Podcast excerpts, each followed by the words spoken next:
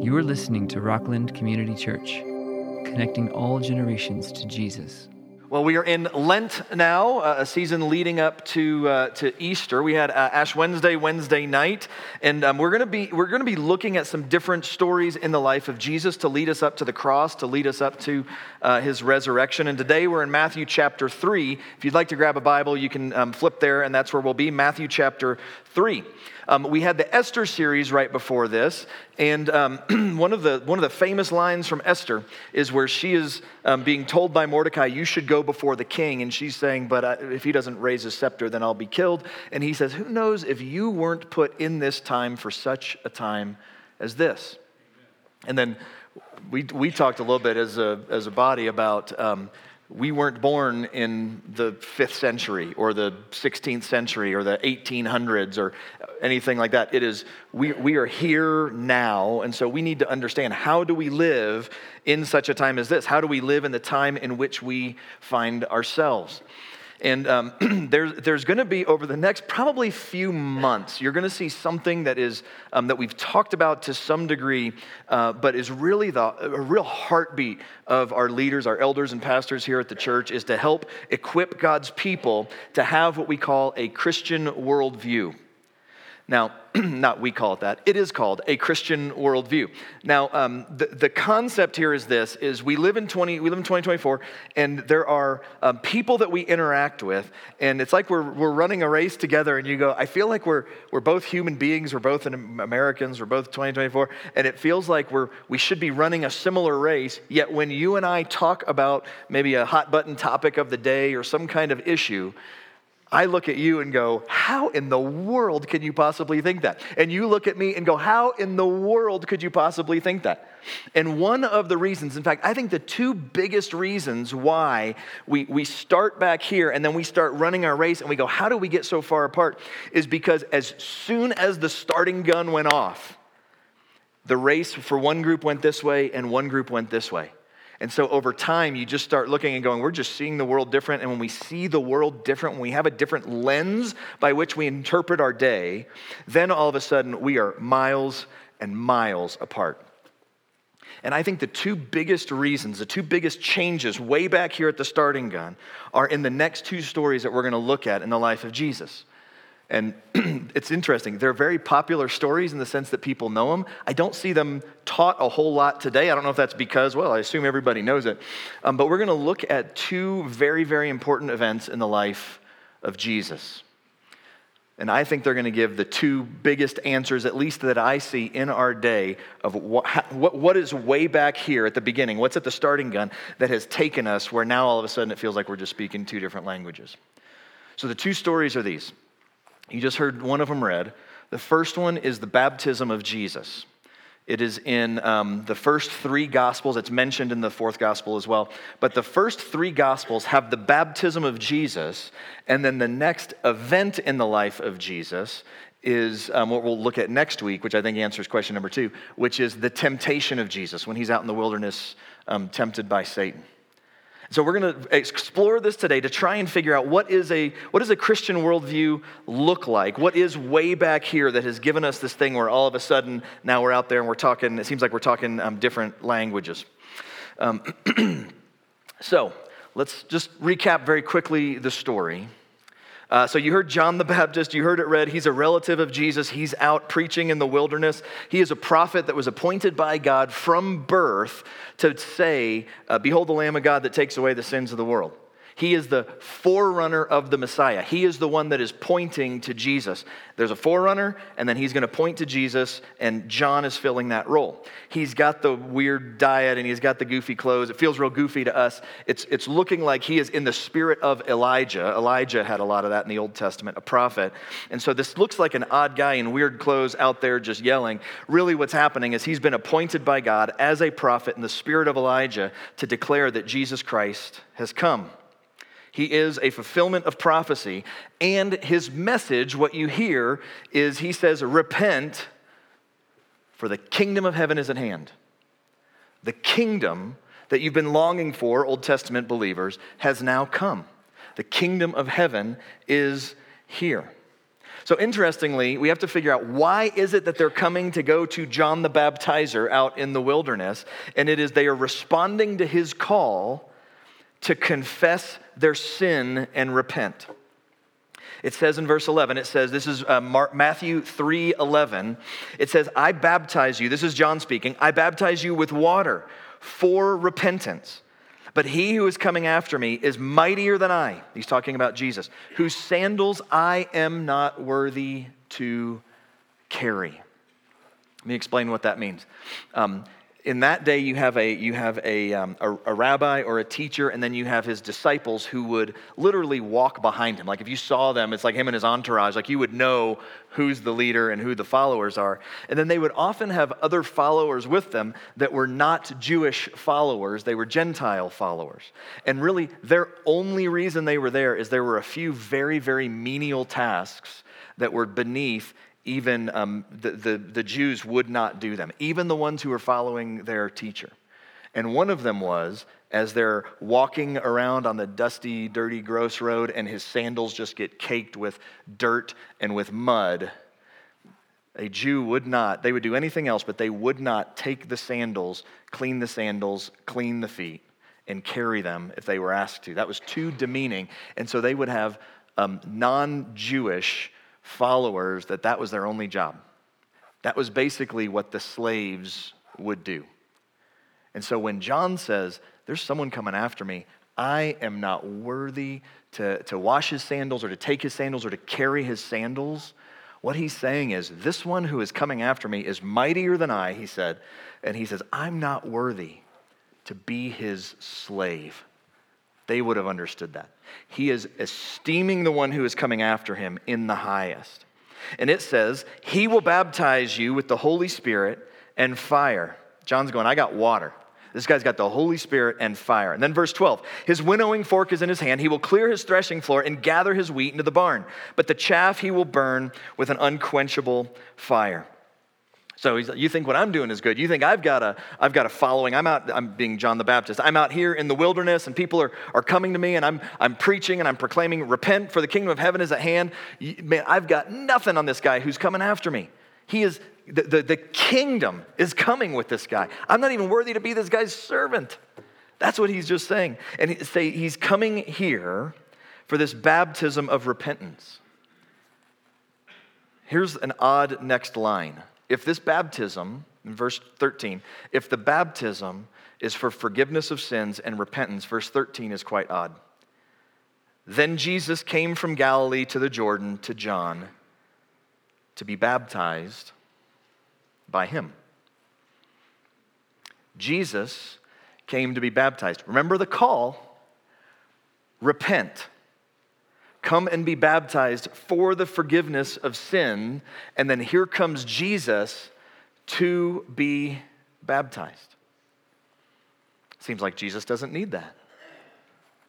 If you're confused by it, John wondered about it too. It says in verse 14, it says, John would have prevented him, saying, I need to be baptized by you, and you're coming to me.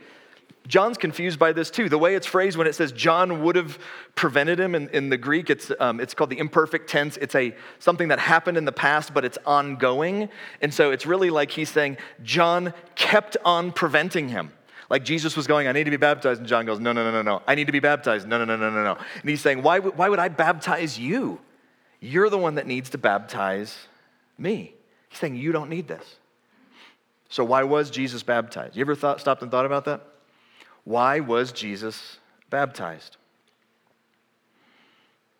Baptism was, like this was kind of new in their day. The Jews had a lot of they had a lot of um, Jewish traditions that were like cleansing of the hands or the feet or the face. Um, they didn't really have this it, you know, if you picture the Jordan, this idea of being immersed, like going under and having your entire body cleaned as a picture of, I, I, need, I need all of me cleaned. Not, not just my hands, my feet, my face. I need, I need all of me clean. I am, I am broken and sinful to my core. I need all of me cleansed. This, this was kind of a, of a new thing. It's an admission that all of us is broken. But then here comes Jesus to be baptized, and I still kind of go, why in the world is Jesus coming to be baptized? This is what I need. This is what you need, is to say, I'm broken apart from Jesus Christ. And so, why is Jesus coming to be baptized? Well, um, over history, uh, people have guessed at this. And I'll give you the first one, and I'm going to be as clear as I can right at the outset. I'm going to encourage you to reject this one in the highest. However, it has been uh, throughout church history, and then some new thinkers even today. I was not even going to talk about it, but there's some new thinkers today that are starting to bring this back up.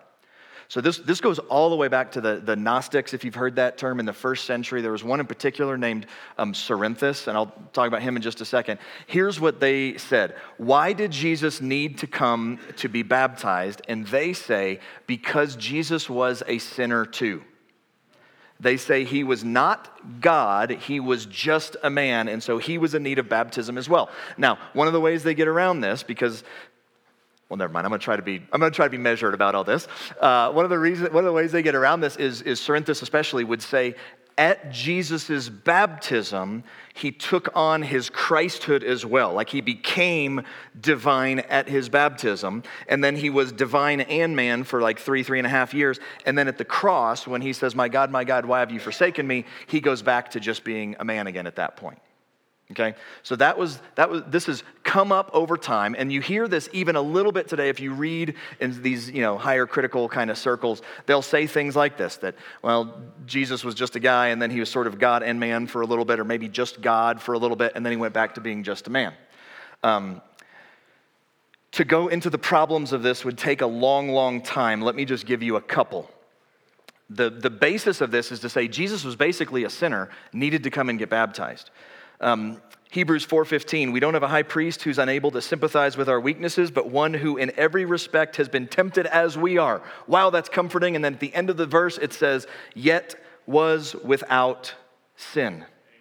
1 Peter 2:22 He Jesus committed no sin neither was deceit found in his mouth.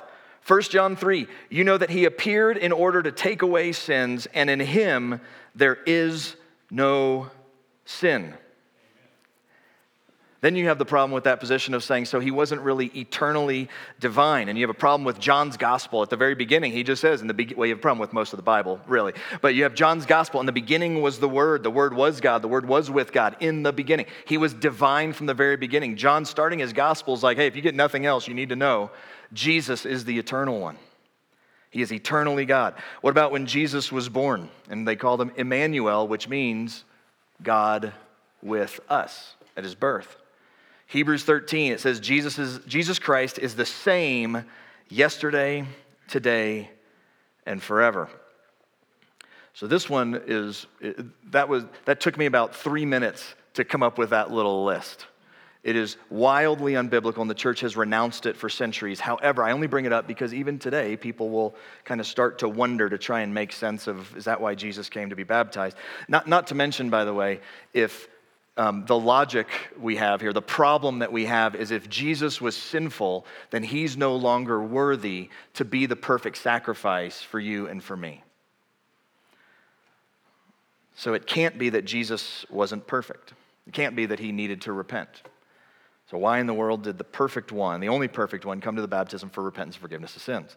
Other people have said things like this. They said it was just cultural. It was kind of a, almost like an ordination for priests um, to, it was this initiatory rite that they would have, and he went through that. I don't think that makes sense.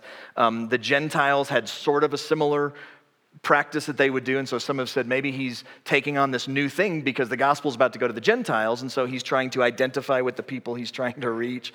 Uh, my favorite one is someone writes with a straight face that he got baptized because he was trying to please his mom. that mama said, Get baptized. Okay, mom, I'm going to do that for you. Um, I don't think that's it. Uh, there's good news, in case you're wondering, and we sit there and I leave you to just go and speculate and try and figure it out. Jesus actually tells them exactly why he is coming to get baptized. Because remember, he's going, and John the Baptist is going, Why would I baptize you? And Jesus says, Let me tell you. Verse 15. But Jesus answered him, Let it be so now. Let me get baptized. And he says, Thus it is fitting for us to fulfill all righteousness. And then it says he consented. John consented to baptize him. Why did Jesus get baptized? He said it is fitting to do this, to be baptized. And the phrase is to fulfill all righteousness. In other words, for me to demonstrate my perfect righteousness, I am going to do this. So let me explain. John is there as an appointed prophet of God, and God requires it of his followers. That's what Jesus just said. And so Jesus, to be perfect, to demonstrate his perfection, just said, I will do whatever it takes to demonstrate that if God commands it, I will do it in obedience to him. He does not need repentance. He does not need forgiveness. One commentator said this He said, This is humility. He comes as a model for his followers after him. He consents to be counted among the ones he came to save. He came to say the right and righteous thing to do, to be obedient to my heavenly Father, and to repent, to be baptized. Go and make disciples of all nations. We have every day as we walk out. Baptizing, it says, baptizing them in the name of the Father and the Son and the Holy Spirit.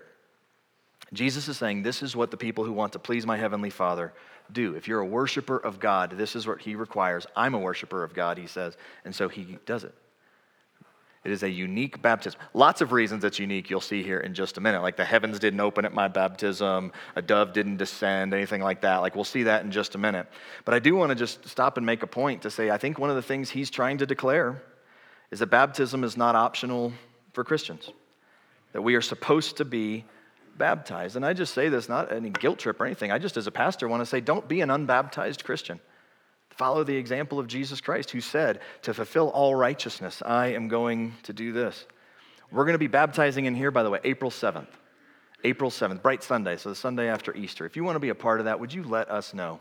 And we would love to talk to you. And if you're in the camp going, yeah, yeah, yeah, I haven't, and now I'm embarrassed to do it, I would love to have that conversation. You will get zero guilt trip, by the way. I would also love to talk if someone's going, I would love to do that. However, if you are like if you're introverted and you're going the thought of standing up and more than like my immediate family and friends looking at me terrifies me i would love to have that conversation because we do not just baptize extroverts okay so i'd love to help you with that okay so what is christ doing christ is saying in order to have perfect righteousness i'm going to demonstrate my perfect obedience. I am going I am doing what sinners ought to do. They ought to repent. And Jesus is saying, I'm, I'm modeling what to do, and I'm, I'm living a perfect life in perfect obedience to my heavenly Father so that I can demonstrate my righteousness, so I can be the sacrifice for sin.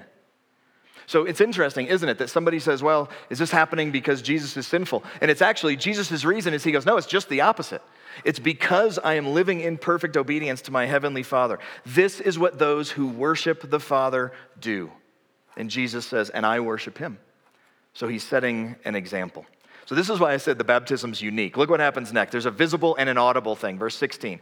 It says, When Jesus was baptized, immediately he went up from the water, and behold, the heavens were open to him, or the skies were open to him, and he saw the Spirit of God descending like a dove and coming to rest on him. And behold, a voice from heaven said, This is my beloved Son, with whom I am well pleased. This is not um, a, a, vision like Ezekiel had a vision, or it's not a vision like John had a vision um, in the book of Revelation. This is an event that's happening, and he's describing the events. God the Father just spoke from heaven and said, This is my beloved Son. By the way, this is one of the few examples in the Bible where we see explicitly the Trinity, our triune God, together. You have God the Son in the water, the Holy Spirit descending on him like a dove, and you hear the audible voice of God the Father saying, This is my beloved Son with whom I am well pleased. So look at what's happening here. John the Baptist has said, Behold the Lamb of God who takes away the sin of the world. I'm unworthy to tie his sandals. I'm unworthy to carry his sandals. He's mightier. He's not going to baptize with water. He's going to baptize with the Holy Spirit. He keeps coming to me, and I keep saying, Why are you coming to me? I need to be baptized by you. This is a prophet appointed by God to declare who Jesus is. Then you have nature, in a sense, uh, declaring who he is uniquely as the heavens just pull back, the sky pulls back. Then you have the Holy Spirit. This is, did not happen to anybody else's baptism, where it says the Spirit of God. You might go, well, metaphorically or something. Great. Uh, but you didn't have the Spirit in the form of a dove or like a dove descend, like pointing out who is the center of attention in that moment. And then God declares Jesus to be his son. However, if all we see is God saying, This is my son, I think we miss perhaps the biggest point of this entire text. God is quoting a psalm. It's Psalm 2. It's one of the more quoted psalms in the New Testament. He's quoting Psalm 2, and he actually speaks this psalm. Uh, in the Psalms, he speaks it about um, whoever the king in Israel is. He says, This is my beloved son. And so if you start reading Psalm 2, it's a coronation psalm of declaring who the king is. And as you read that Psalm 2, you start to go, now wait a minute, this seems like it's nice, it's talking about the, the you know, king of Israel, but it sure seems to be going a lot farther than that as well. And it is. It is intentionally saying the person on the throne, I am in unique relationship with him. But Psalm 2 keeps pointing forward to say, but there is one who is coming from the line of David who is going to be the good and better and final David. He is going to be the king that you need. And Jesus just took that. I mean, God just took that, God the Father, and at Jesus' baptism said, I'm applying it to my son. So now look at what happens.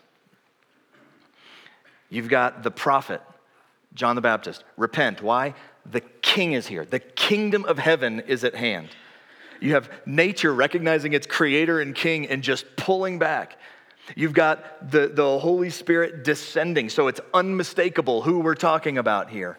And then you have the Heavenly Father speaking from heaven and saying, This is the Davidic king. In other words, you have all four voices at Jesus' baptism publicly declaring, This is the King. That's the point of the baptism of Jesus. This is his coronation day. This is his public coronation. This is the declaration to everybody that Jesus Christ is King. This is the dividing line. This is the, this is the starting gun way back here. Is Christ king or not? Because if he is, then your life is lived in obedience to him and under his authority. And if it's if it's not, then all of a sudden you go, ah, you kind of go over. And so what happens all of a sudden is we're talking to people, and some people get so, and it, it can be frustrating. At the same time, I go, I know why we're speaking different languages. Because you, you probably think I'm crazy that in America in 2024, I would say, I bend the knee to the King of Kings and Lord of Lords. And He calls the shots in my life. And you're, you're not there yet. And so I understand. Like, we see the world completely, completely differently. And if this is wrong back here, then all of a sudden everything out here starts to fall apart. This is the issue back here. In fact, there's a really interesting passage, Mark chapter 11. Mark chapter 11. Jesus and his disciples, this is after the baptism, are walking, uh, they're walking into Jerusalem, and Jesus has been going around and, you know, doing Jesus thing, just casting out demons and healing people miraculously and all these things, and he's not hiding. It's very, very public. And then he, he gives this declaration if you have faith, say to a mountain, move, and it'll move. He's walking in the, um, in the courts as though he has authority. And so you get this, um, this uh, the chief priests, scribes, and elders make up a 70 person council of Jewish leaders in the day called the Sanhedrin. And they don't like this new upstart rabbi coming in as though he has authority. And so they go to confront Jesus. And they say to him, this is Mark 11, verse 28, they say to him, By what authority do you do these things? Or who gave you this authority to do them? It's kind of like they're understanding. You're, you're doing all these things but let's go back for a minute. How do you have the authority to do this? You know, in that day, I could see him thinking, like, we had to go through a big process you know, and years and years of having followers and, and we had these disciples to get to where we are. And now here you are, and you just sort of, you know, you cut in line, Jesus, is essentially what it looks like is happening. Not to mention, Rome would have hated any hint of an insurrection. So they're going to have Rome on their side if they need it, and they do later. And so Jesus brilliantly just says, Tell you what, I'll answer your question, but first you have to answer one of mine. And in verse 30, look at what event he goes back to. Was the baptism of John from heaven or from man? Answer me. John was widely regarded as a prophet from God. John was baptized. John baptized Jesus as well. And he knows if they say, if they say, yes, I believe in the baptism of John, then you got to believe in the ministry of John. And it, in the ministry of John, he had this whole event where Jesus Christ was publicly declared king. So, okay, well, we can't say that. So, what if you say that it, it was John's baptism, it wasn't from God? So, he's just a normal man. he's not a prophet. Well, that gets around the other thing, but really what we've got to deal with then is politics. Everybody likes John. And all the other Jews, all the other religious people, they think that he is from God. So we can't say that he was just a man either. So what do they do? If they affirm it, they are declaring the ministry of John and they are declaring that Jesus Christ is king. That's where he gets his authority from. So what do they do? They answer Jesus. We don't know. And Jesus said to them, Neither will I tell you by what authority I do these things.